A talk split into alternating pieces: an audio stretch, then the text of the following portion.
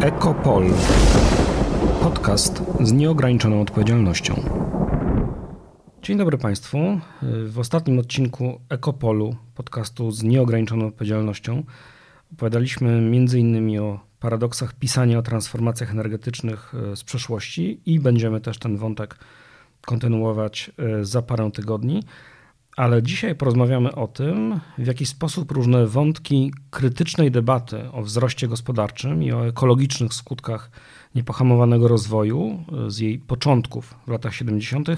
docierały do Polski. Krótko mówiąc, porozmawiamy o granicach wzrostu w Polsce Edwarda Gierka, a moją gościnią jest dr Weronika Parfianowicz, kulturoznawczyni związana z Instytutem Kultury Polskiej e, Uniwersytetu e, Warszawskiego, badaczka, która w ostatnim szczególnie czasie e, zajmuje się kwestią stosunku państw i gospodarek socjalistycznych do natury, do przyrody. Dzień dobry. Dzień dobry. I ja chciałbym zacząć właśnie od tych granic wzrostu, czyli takiej już na poły no, legendarnej publikacji przełomowej, na pewno e, powstałej mm, no niemal dokładnie e, nieco ponad 50 e, lat temu, opublikowanej w Stanach Zjednoczonych i bardzo szybko opublikowanej no właśnie w Polskiej Rzeczypospolitej Ludowej, bynajmniej nie w żadnym podziemiu ani sami zdacie, tylko jak najbardziej oficjalnym polskim wydawnictwie ekonomicznym. Wcześniej w takim obiegu wewnątrzpartyjnym ona się też ukazała e, w Czechosłowacji. To, to, to, to nie było powszechnie znane, ale też, też była to publikacja e, e, legalna, czyli oczywiście słynny taka książkowa forma raportu klubu rzymskiego, czyli raportu badaczy ówczesnych z wielu dziedzin, wielu dyscyplin, pokazujących, jakie będą konsekwencje no, kontynuowania wzrostu gospodarczego, przede wszystkim on się skupia na gospodarkach kapitalistycznych, y, no, w, takiej, w takiej formie i z takimi trendami, jakie były obserwowane y, wówczas. No i chciałbym zapytać, y, czy ta, książka jest często kojarzona z takimi początkami myślenia w kategoriach postwzrostu czy, czy, czy, czy dewzrostu.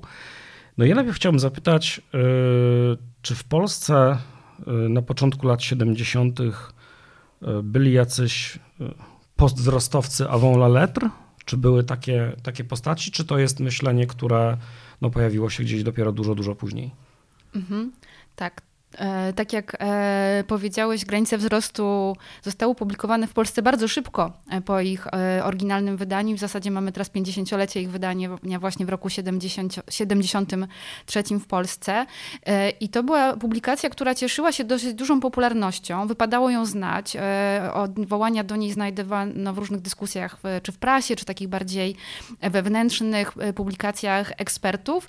Nawet jeżeli niektórzy z nich odnosili się do publikacji krytycznej, to jednak jednak była to taka, taki tekst, do którego no, wypadało jakoś się od, odwołać, prawda? Powiedzieć, że się to zna, że się jest na bieżąco z tymi e, trendami właśnie tych globalnych dyskusji dotyczących relacji między rozwojem gospodarczym i ekologią.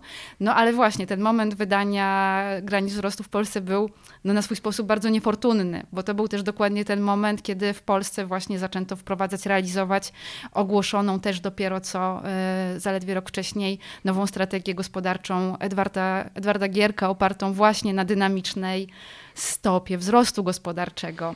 Wzrostu produkcji i wzrostu konsumpcji wzrostu... naraz, co bardzo istotne. I to była, to była w pewnym sensie nowość. Tak, tak, tak, dokładnie, tak. To skupienie się na rozwoju właśnie tych gałęzi produkcji, które były odpowiedzialne za dostarczanie właśnie różnych dóbr konsumpcyjnych. Wydaje się, że ten, że ten projekt polityczno-gospodarczy dużo bardziej odpowiadał na jakieś aspiracje i też potrzeby po prostu Polaków, niż ostrzeżenia autorów związanych z klubem rzymskich, którzy właśnie mówili o tym, jakie będą konsekwencje nadmiernego wzrostu gospodarczego produkcji i konsumpcji. Tylko jak rozumiem, w Polsce no jednak właśnie byli, y, no właśnie, byli z jednej strony y, tacy hura entuzjaści, y, którzy zakładali, to świetnie opisane w książce Adama Leszczyńskiego, Skok w nowoczesność, kiedy na tych kolejnych posiedzeniach plenarnych, czy nawet zjazdach partii ogłaszano kolejne plany gospodarcze. Tam pada gdzieś takie określenie, że wśród wiwatów przyjęto przyjęto plan, no, którego założenia no, to, to był jakiś zupełny, zupełny kosmos, bo to ten wzrost produkcji i wzrost inwestycji i wzrost konsumpcji, to wszystko to były takie wskaźniki jakby łączące tam RFN z Chinami ludowymi Deng Xiaopinga. Po prostu niewykonalne zupełnie zresztą, ale jednak założenie było takie, że będziemy się, będziemy rosnąć dynamicznie, szybko, właśnie naraz będziemy i więcej inwestować i więcej konsumować. E, no właśnie, ale rozumiem, że nie wszyscy e, zakładali, że to jest, to jest oczywiście, e, oczywiście dobra droga. Tak, tak. Znalazły się też w tym już okresie osoby, które dosyć poważnie potraktowały ostrzeżenia autorów związanych z klubem rzymskim i zaczęły przykładać te, mm, te scenariusze, które, które zakładały właśnie dojście do granic jakiegoś możliwości biologicznych naszej planety w dającym się przewidzieć czasie, w dającym się przewidzieć przyszłości i z dużym dużym niepokojem e, myśleć o tym, jak, e, jak te mechanizmy, o których, o których pisano w granicach wzrostu, mogą się przekładać na sytuację w Polsce, na, na, na jej rozwój i przestrzegać przed tym, że przyjęcie podobnego modelu rozwoju, właśnie takiego ekonomiczno-społecznego w Polsce, może przynieść równie katastrofalne skutki w niedalekiej przyszłości dla naszego kraju. I to jest ciekawe, że taką krytyczną, takiej krytycznej refleksji podejmowali się specjaliści, eksperci z bardzo różnych dziedzin, z bardzo różnych dyscyplin, niekoniecznie związani bezpośrednio bezpośrednio ani z ekonomią, ale też to ciekawe, niekoniecznie z ochroną środowiska na przykład, czy naukami biologicznymi. E, I tutaj bym wymieniła e, kilka takich osób może, przede wszystkim e, bardzo interesujące działania słynnego lekarza Juliana Aleksandrowicza, wybitnego hematologa i z tego on jest jakby do dzisiaj przede wszystkim pamiętany ze swoich też działań na rzecz reformy w ogóle mm, takich e, praktyk związanych z medycyną, hospitalizacją, ale on też miał dużą część swojego życia, zwłaszcza w ostatnich dekadach swojego życia, poświęcił takiej refleksji nad relacjami człowieka i e, środowiska naturalnego i taką, takiej, rozwijaniu takiej propozycji tego, co on nazywał ekologizmem, czyli takiego holistycznego podejścia do dobrostanu człowieka i środowiska naturalnego, widząc, że one, te dwie kwestie są ze sobą nierozerwalnie związane i trzeba dbać zarówno o dobrostan, zdrowie człowieka, ale też o taki właśnie coś, co on by określał mianowicie zdrowego życia całej, e, całej planety. I Julian Aleksandrowicz był bardzo ostrym krytykiem tego, tej filozofii opartej takiej, na takiej wręcz fetyszyzacji wzrostu gospodarczego, jak on o tym już wtedy w latach 70. mówił, krytykował bardzo wzrost gospodarczy dla samego wzrostu, dla samego podbijania wskaźników PKB i mówił też to, co dzisiaj bardzo często słyszymy, to znaczy krytykował sam wskaźnik PKB jako taki wskaźnik, który mierzy oboje, jakby rzecz, nie, nie zwraca uwagi na to, jak, jaki skutek ma dana aktywność gospodarcza dla dobra społeczeństwa czy dla środowiska naturalnego e, i mierzy po prostu rzeczy szkodliwe jako potencjalnie przynoszące wzrost gospodarczy, natomiast nie uwzględnia wielu rzeczy z kolei e, pozytywnych dla, dla społeczeństwa, dla ludzi czy nawet dla środowiska, tego nie uwzględnia i nie liczy do rozwoju go, gospodarczego.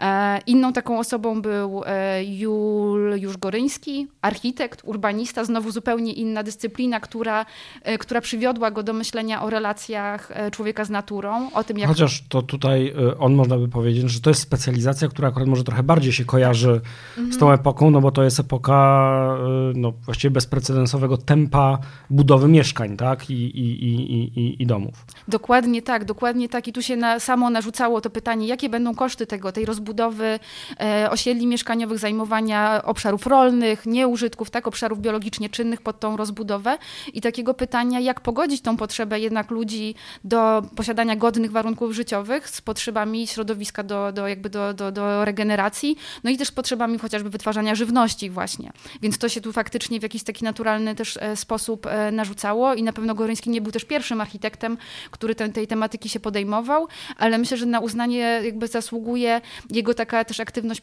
publicystyczna czy popularyzatorska, ponieważ on w swoich książkach poświęconych e, mieszkalnictwu, można powiedzieć, przemycał trochę też taką ekologiczną refleksję w różnych e, rozdziałach, e, pisał czytelnikom o tym, czym jest właśnie, czym są granice wzrostu, jak należy to rozumieć, dlaczego to jest istotne. Tak więc uczulał osoby, które być może z innych powodów nie miałyby dostępu do takiej wiedzy, tak? Na, na jeżeli chodzi o te kwestie ekologiczne. Mhm. Jeszcze był profesor Michajłow. Mhm. To jest kolejna bardzo ciekawa postać. E, on z kolei rzeczywiście, no, jakby jego, jego, specjali, jego specjalizacja, on był parazytologiem, więc powiedzmy Zajmował się właśnie, pasożytami. Zajmował się pasożytami i też bez, jakby bezpośrednio zajmował się naukami przyrodniczymi, więc miał taki wgląd w te kwestie związane z ochroną przyrody, ochroną ekosystemów, e, niejako ze swojego wykształcenia. Natomiast to, co jest u niego ciekawe, to jest z kolei wykroczenie z tej, z tych dyscyplin, e, tych nauk przyrodniczych w stronę nauk społecznych i właśnie namysł nad tym, jak ten całe urządzenia społeczno-gospodarcze, ten system, w którym funkcjonujemy, ma wpływ na środowisko naturalne. I sam Michajłow nie był może takim krytykiem e, jakby wzrostu gospodarczego. On, jak sądzę z jego tekstów, raczej miał nadzieję, że uda się stworzyć coś w rodzaju socjalistycznego modelu wzrostu gospodarczego, który po prostu nie będzie tak szkodliwy dla środowiska jak ten model kapitalistyczny. Natomiast w jego twórczości bardzo ciekawe jest e, to, że on z kolei zastanawiał się nad tym, jak system socjalistyczny, jak powinien funkcjonować, jak powinna działać gospodarka socjalistyczna, żeby faktycznie minimalizować ten negatywny wpływ na środowisko naturalne. I był też głęboko przekonany, że rzeczywiście socjalizm ze swojej jakby istoty ma lepsze narzędzia, jest lepiej przygotowany do przeciwdziałania kryzysowi ekologicznemu. Kolejną e, osobą, o której warto tutaj wspomnieć, jest, e, jest e, badaczka i działaczka na rzecz ochrony środowiska Antonina Leńkowa. Ona była autorką takiego hitu, moglibyśmy powiedzieć, wydawniczego, książki Oskalpowana Ziemia, która została wydana na początku już lat 60., czyli na długo przed debatą o granicach wzrostu i dotyczyła różnych negatywnych czynników czy negatywnego wpływu e, działalności człowieka na e, ekosystemy naszej planety. E, Antonina Leńkowa była czasem określana mianem Rachel Carson, takiej polskiej właśnie działaczki, Czyli, pisarki.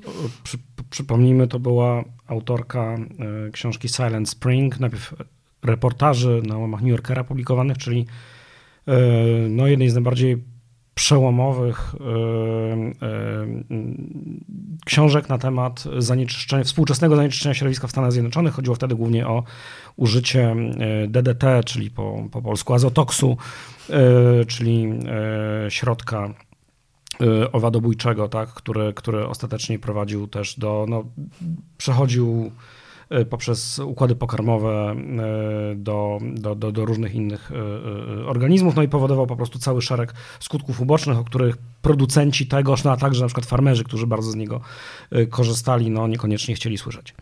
Tak, zresztą Leńkowa przytaczała, sama powoływała się na Rachel Carson i przytaczała dosyć wstrząsające historie, jak ona sama z mężem po prostu malowała ściany w, w, w domu taką farbą z dodatkiem DDT, żeby muchy po prostu tam nie, nie, nie, nie utrzymywały się w tym e, mieszkaniu. Z dosyć dużą skutecznością to działało, więc potem odkrycie tego, jaki był, jakie były źródła tej skuteczności farby, no oczywiście było dla nich też dużym wstrząsem. Mhm.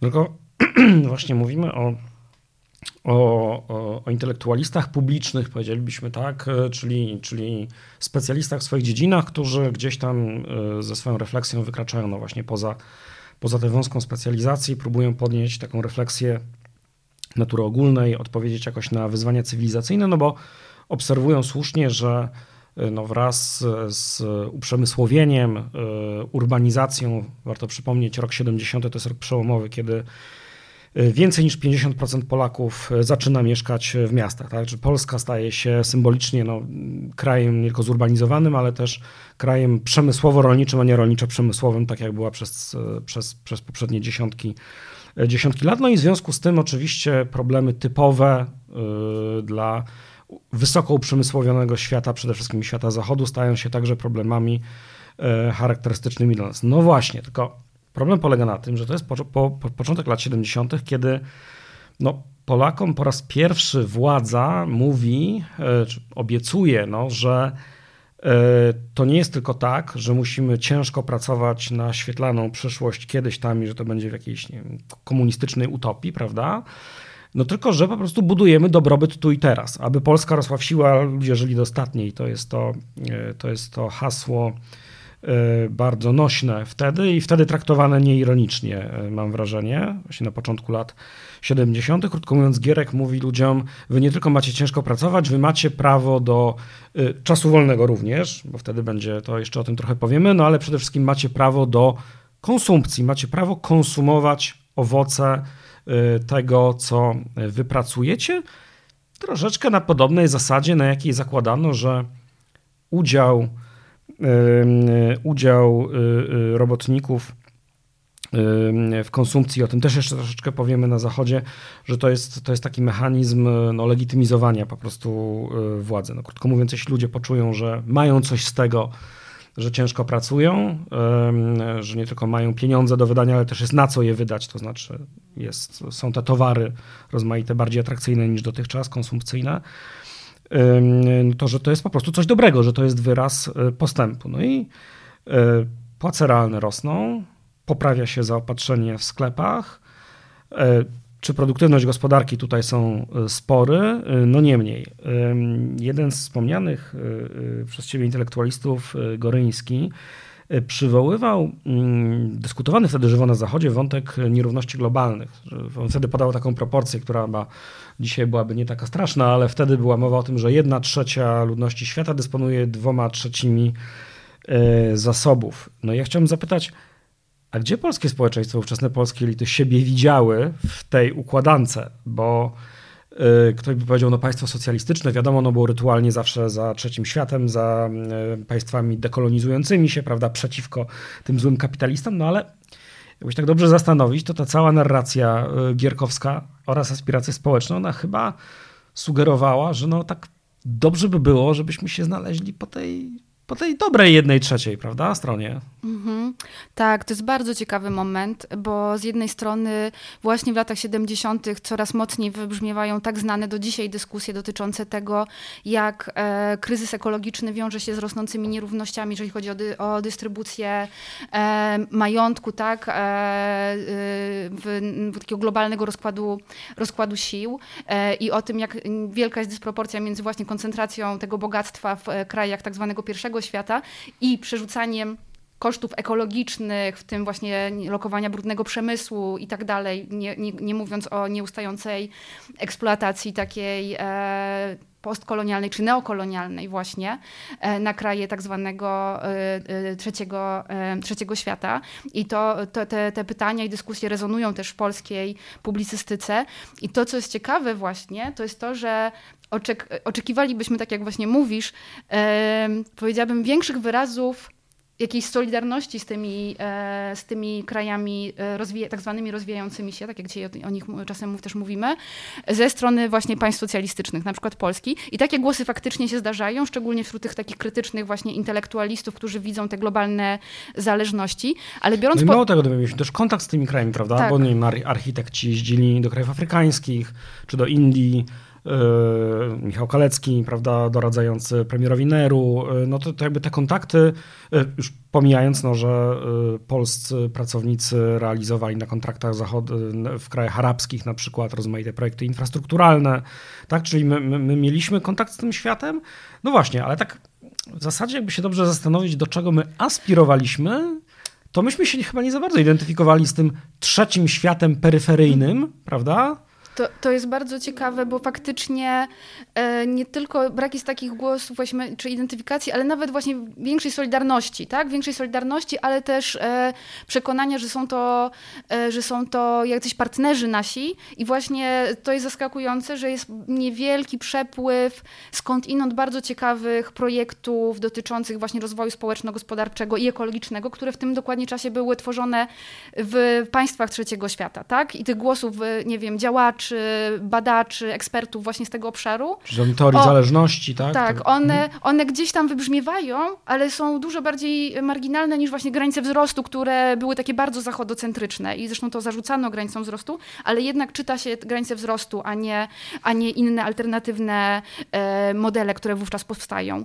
I e, wydaje mi się, że masz tutaj e, rację i trafne są twoje intuicje, że, e, że to się wiązało z taką jednak chęcią przynależności, identyfikacji się z takim modelem, modelem rozwojowym, jaki reprezentowały kraje kapitalistyczne, ale co więcej, że Polska wtedy, jak mi się wydaje, czy społeczeństwo polskie znajdowało się w takiej bezpiecznej trochę sytuacji, tych właśnie państw trochę drugiego świata, które empatyzują właśnie trochę z państwami trzeciego świata, mają aspiracje podobne do tych do państw pierwszego świata, ale jednocześnie ich gospodarka nie jest tak mocno związana z eksploatacją państw trzeciego świata. E, ta produkcja jest bardziej ulokowana właśnie tych dóbr konsumpcyjnych jednak lokalnie, czy to właśnie w Polsce, czy powiedzmy w regionie.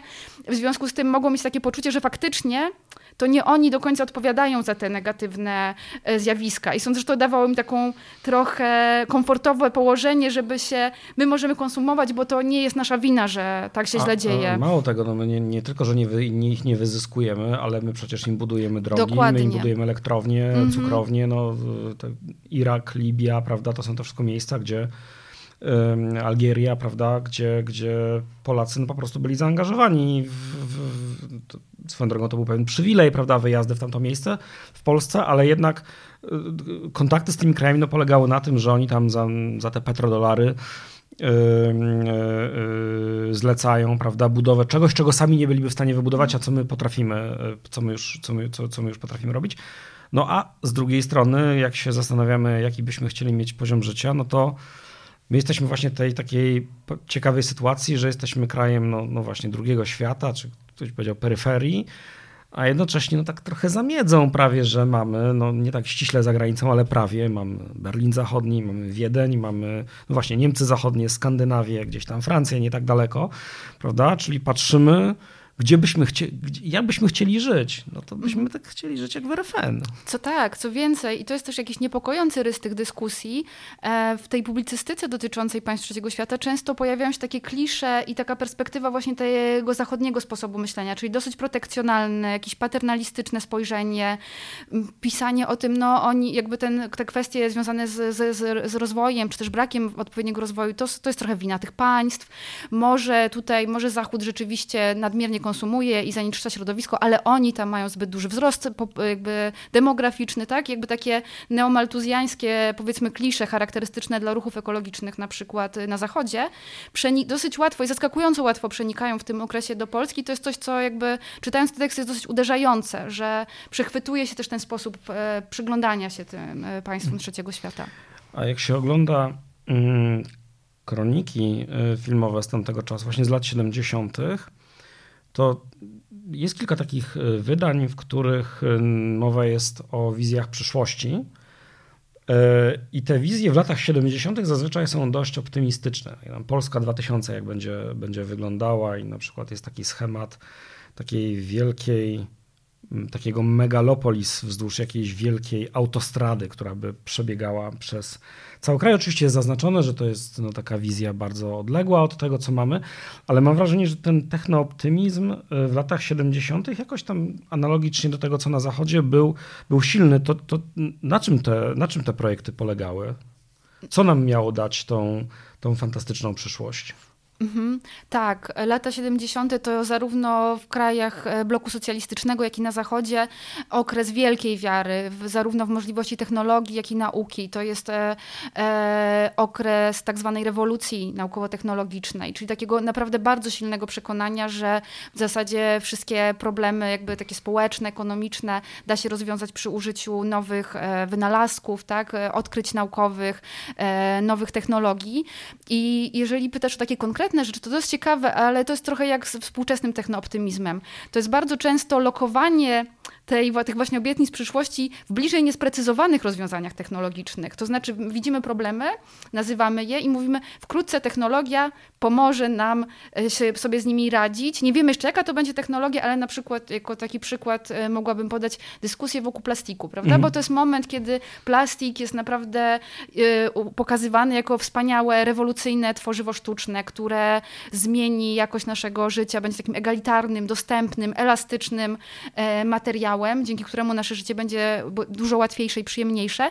I od razu pojawia się pytanie, co będzie z tymi odpadami z plastiku, ale od razu też pojawiają się takie komentarze w prasie, e, czy to w Polsce, czy w Czechosłowacji, no proszę się nie martwić, już naukowcy z Japonii są o krok są o krok od wynalezienia tej jakiegoś mechanizmu utylizacji e, e, tych odpadów plastikowych. Ja z któregoś z tych programów pamiętam taką wizję mieszkań, mebli, które są wszystkie z tworzyw, z tworzyw sztucznych. No i to ma być oczywiście odpowiedź na skończoność zasobu, jakim jest drewno, prawda? I e, i, i, i, i no raczej zakładano właśnie, że produkcja z tworzyw sztucznych pozwoli zredukować y, koszty środowiskowe, no bo ono właśnie nie musimy ścinać lasów, prawda, po to, żeby móc te wszystkie wybudowane setki tysięcy mieszkań odpowiednio do do aspiracji wyposażyć. No i to jest też ciekawy paradoks, bo dzisiaj plastik to jest jeden z tych tematów, o których się mówi w zupełnie odwrotnym kontekście, prawda? Czyli, czyli no mikroplastiku przede wszystkim i, i właśnie tego,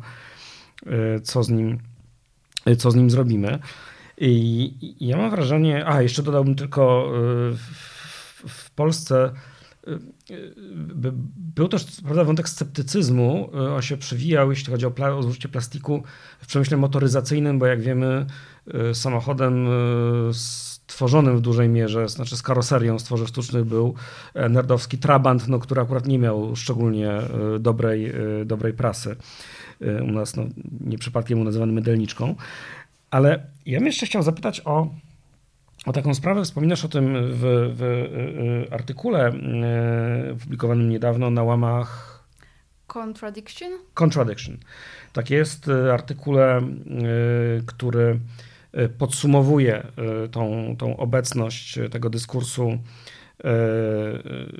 ograniczeń czy granic, granic wzrostu w, w Polsce lat 70., ale także w innych krajach regionu. I tam jednym z wątków jest taka obawa zgłaszana właśnie też przez, przez niektórych badaczy, przez intelektualistów o to, że no, mm, rodzi się taki kult ekspertów, tak? Znaczy, oczywiście właśnie zauważano, że no tak, no to, to technologia niekoniecznie musi być zaraz rozwiązaniem, czy to nie, to nie zawsze jest tak, że naukowcy, czy, że, że, albo że rola naukowca, rola, no nie wiem, właśnie jakiegoś kierownictwa politycznego to są, to są jednak różne role, e, one się niekoniecznie powinny pokrywać, tylko ja mam takie pytanie, takie wrażenie miałem, jak to czytałem, czy to nie było tak, że kult ekspertów w Polsce lat 70. to było zagrożenie, takie mówiąc delikatnie widmowe, albo mówiąc językiem bardziej współczesnym, że był to problem pierwszego świata, tak? Znaczy, bo mówimy o kraju, w którym jeden z bardzo ważnych decydentów tamtego czasu, Jan Szydlak, po kilku latach z rozbrajającą szczerością stwierdził na przykład, że no oni na przykład nad wysokością długu zagranicznego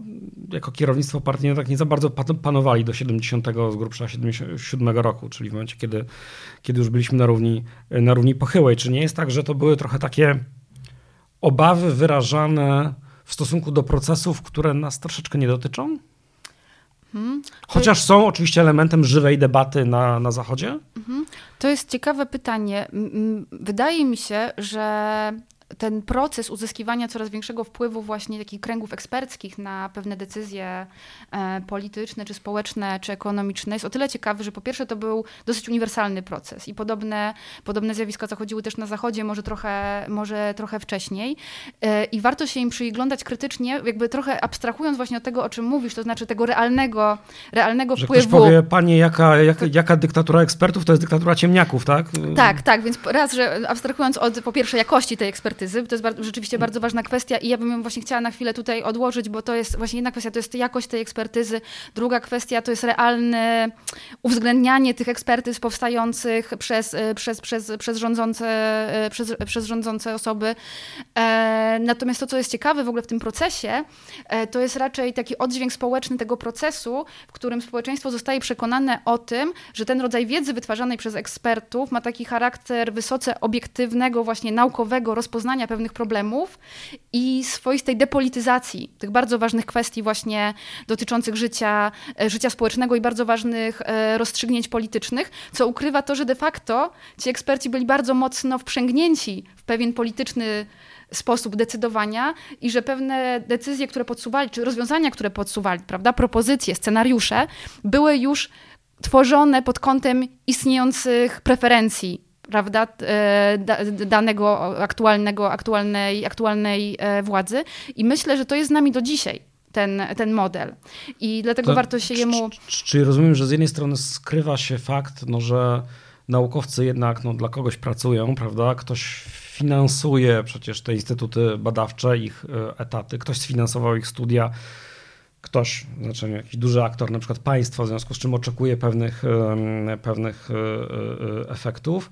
No a z drugiej strony jednak stoi za tym taka trochę pewnie atrakcyjna bardzo wizja, e, czasem może nie wprost wypowiedziana, ale że no może wreszcie tych starych towarzyszy na przykład wreszcie zastąpią no ludzie właśnie światli, wykształceni, fachowcy znający się na swojej robocie. No, takim e, ważnym, e, ważny artykuł z tygodnika Polityka autorstwa Mieczysława Efrakowskiego nazywał się Dobry fachowiec, ale bezpartyjny, prawda? Wtedy była mowa o tym, że no właśnie w gospodarce potrzebujemy ludzi, no, którzy niekoniecznie mają legitymację, niekoniecznie są tutaj E, słuszni pod każdym względem, e, jeśli chodzi o, o, o, o pryncypia i o aksjologię, natomiast, że którzy po prostu znają się na dobrej robocie tak? I, ją, i ją wykonują. Rozumiem, że to było jakoś, jakoś wtedy bardzo atrakcyjne i nośne. Tak, tak. I dodajmy od razu, że to ukrywa dwie kwestie znowu. To znaczy, z jednej strony taki kult ekspertów też sugeruje, że to, co oni proponują, te rozwiązania, które przynoszą, czy scenariusze,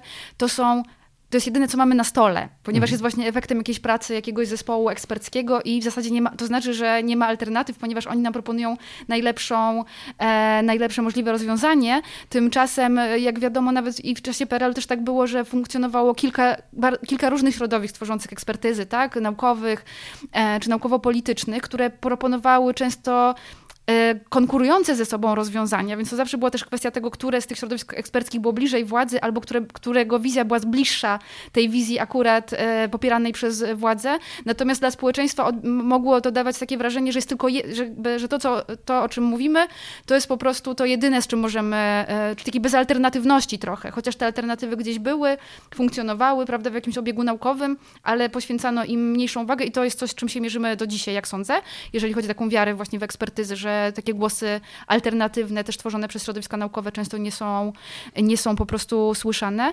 A druga kwestia to jest ta, o której teraz mówisz, o tych właśnie bezpartyjnych ekspertach i przekonanie, że oni są właśnie tacy, właśnie nie, nie reprezentują żadnego politycznego światopoglądu. Tymczasem oni też mają swoje jakieś założenia czy wartości, które wyznają i to o tym piszą autorzy takiej czeskiej e, monografii dotyczącej właśnie tego zwrotu technokratycznego w, w Czechosłowacji, była właśnie w latach mniej więcej 70., to umożliwiło tworzenie podglebia Chodzi o dla... cywilizację na rozdrożu? E, Y, oni się, chodzi, tak, chodzi mi, tak, a do, teraz chodzi mi takie współczesne badania historyków, którzy zajmują się mm. tym, tym momentem.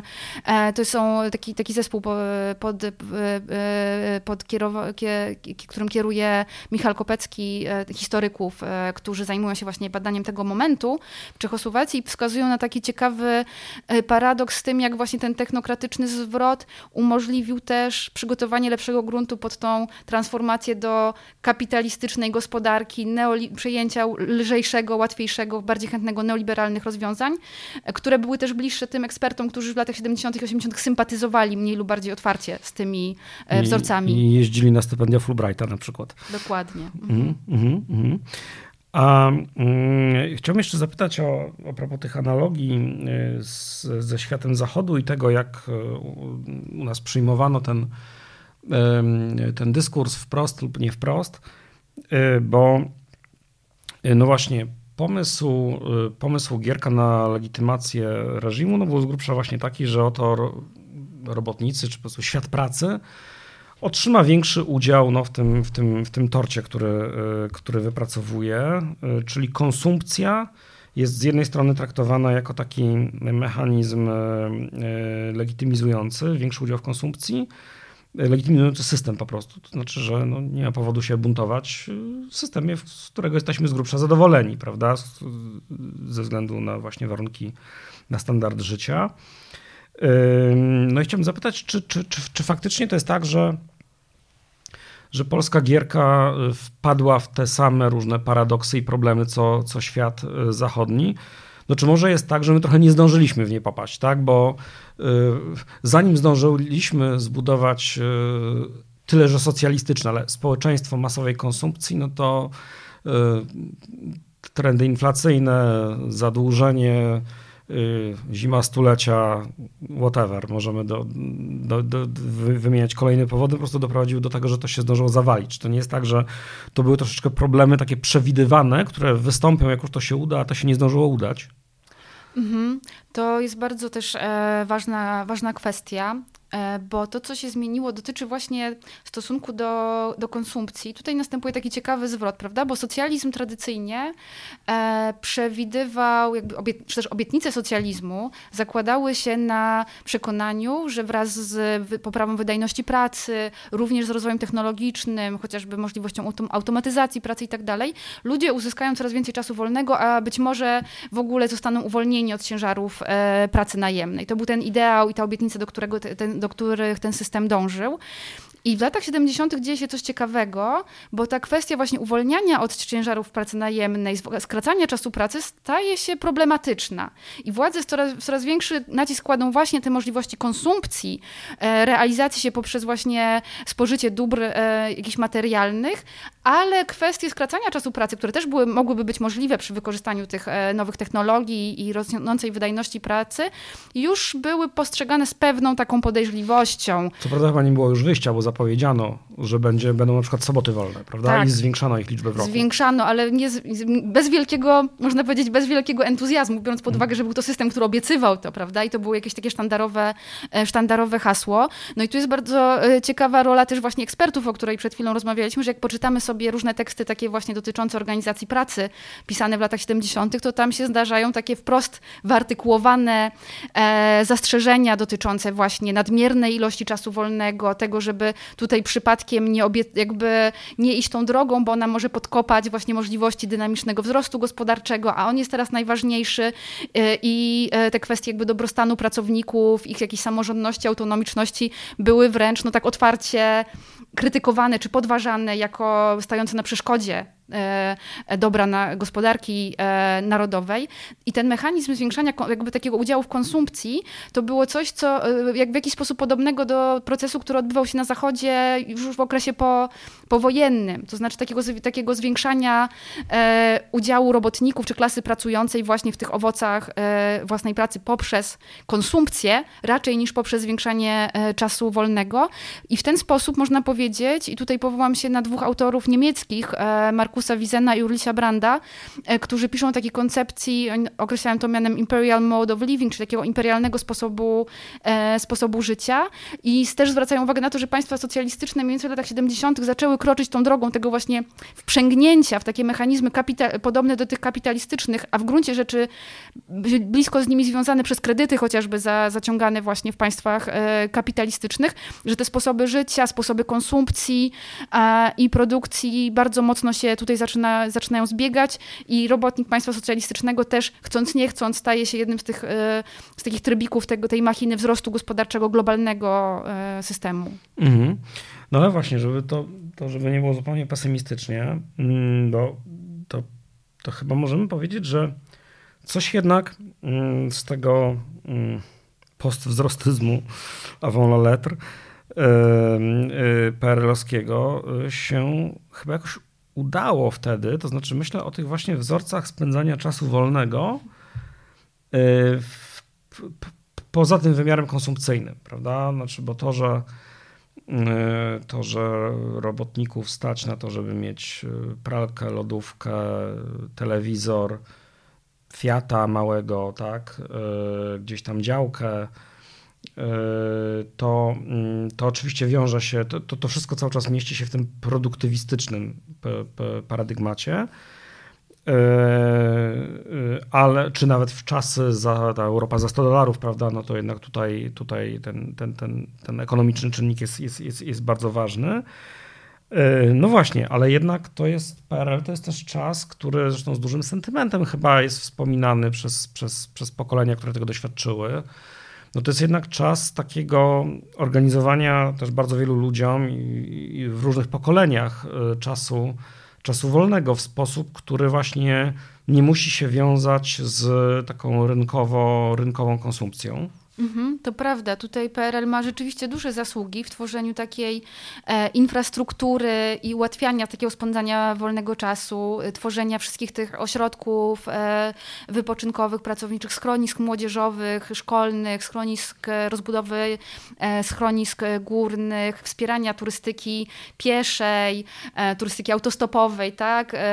rozwijania jakoś sieci komunikacji publicznej docierającej do różnych zakątków kraju, wspierania wspierania właśnie tej turystyki również w takich niekoniecznie oczywistych mie miejscach jak nad morzem czy, czy w górach, ale ta sieć szlaków PTT-kowskich, która oplata ciasno całą, całą Polskę, więc popieranie takiej turystyki lokalnej, E, regionalnej, plus tworzenie takiej infrastruktury, jak chociażby właśnie rozbudowa sieci e, e, pracowniczych ogródków działkowych, do, do ich dostępność, tak? to, że też można spędzać czas właśnie uprawiając warzywa, czy dbając o grządki kwiatowe, czy rabaty kwiatowe, to jest bardzo istotne i to, to jest taka infrastruktura, z której jak sądzę my do dzisiaj w dużej mierze jeszcze możemy korzystać, choć wiele z tego zostało gdzieś tam zaprzepaszczone, czy jest teraz w stanie jakiegoś niedofinansowania i rozkładu, ale to, co się też z tym wiąże i myślę, z czego do dzisiaj możemy czerpać, to są właśnie pewne takie wzorce kultury, y, normy, praktyki, które gdzieś tam dla nas nawet, myślę, nawet nie wiem, dla naszego pokolenia, czy młodszych pokoleń też są jakoś,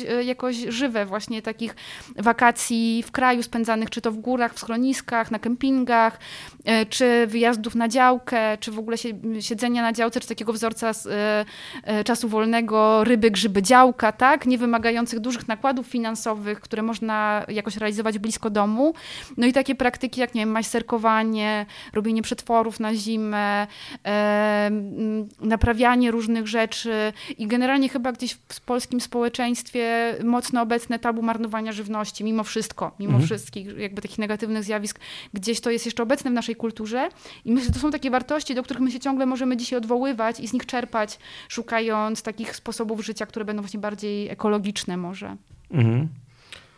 Y, to może wskazuje na to, że e, ta, te dyskusje e, e, no właśnie post-wzrostową la lettre, prawda? Nikt o tym pojęciu wtedy, wtedy, wtedy jeszcze nie myślał, bo zastanawialiśmy się, jak ten wzrost uruchomić, no bo jak bez wzrostu uzyskać większe inwestycje, pomieścić ludzi w nowo zbudowanych mieszkaniach, jeszcze zapewnić im pracę i elementarnie przyzwoite warunki e, życia mm, w mieście, no i do tego jeszcze e, pomóc im e, zaspokoić rosnące aspiracje no, konsumpcyjne, na przykład na takim bardzo podstawowym, wydawałoby się poziomie, jak na przykład no, ta szynka na stole, która, której brak, jak wiadomo, mógł doprowadzić do bardzo poważnych wstrząsów politycznych. Ja myślę, że, że rzeczywiście ten, ten wątek spędzania czasu wolnego właśnie w taki sposób, który, który nie wiąże się z ostentacyjną czy nieostentacyjną konsumpcją i nie wiąże się dzięki, dzięki jakiejś podstawowej infrastrukturze publicznej z, z dużymi nakładami finansowymi, no to jest jakieś takie dziedzictwo chyba najbardziej trwałe i, i najbardziej inspirujące, a, a ja nieodmiennie polecam głębsze zainteresowanie epoką lat 70. Dziś naszą gościnią była dr Weronika Parfianowicz. Dziękuję. Która zajmuje się tą tematyką właśnie od strony relacji państwa i gospodarki z środowiskiem naturalnym. Niedawno E, ukazała się e, na naszym rynku e, monumentalna praca Marcina Zaręby, która bardziej koncentruje się na tych napięciach między wzrostem gospodarczym a aspiracjami konsumpcyjnymi i tym, jak, jak oba, te, oba te trendy najpierw rozwijały się bardzo szybko, bardzo dynamicznie, jak potem e, weszły ze sobą e, w konflikt, no i co opowiedziane w ramach takiej, no, właściwie w ramach teorii rewolucji, e, ostatecznie doprowadziło do, do wielkiego wybuchu i powstania ruchu społecznego roku 80. Bardzo inspirująca epoka i też bardzo inspirująca praca pani dr Weroniki Parfianowicz. Bardzo dziękuję a ja Państwu dziękuję za e, uwagę. To był kolejny odcinek e, Ekopolu, podcastu z nieograniczoną odpowiedzialnością. Możecie nas e, Państwo znaleźć na stronie www.krytykapolityczna.pl ukośnik podcast, a także na platformach streamingowych takich jak SoundCloud, Spotify czy, czy Google Podcast. Ja się nazywam Michał Sutowski. Dziękuję i do usłyszenia.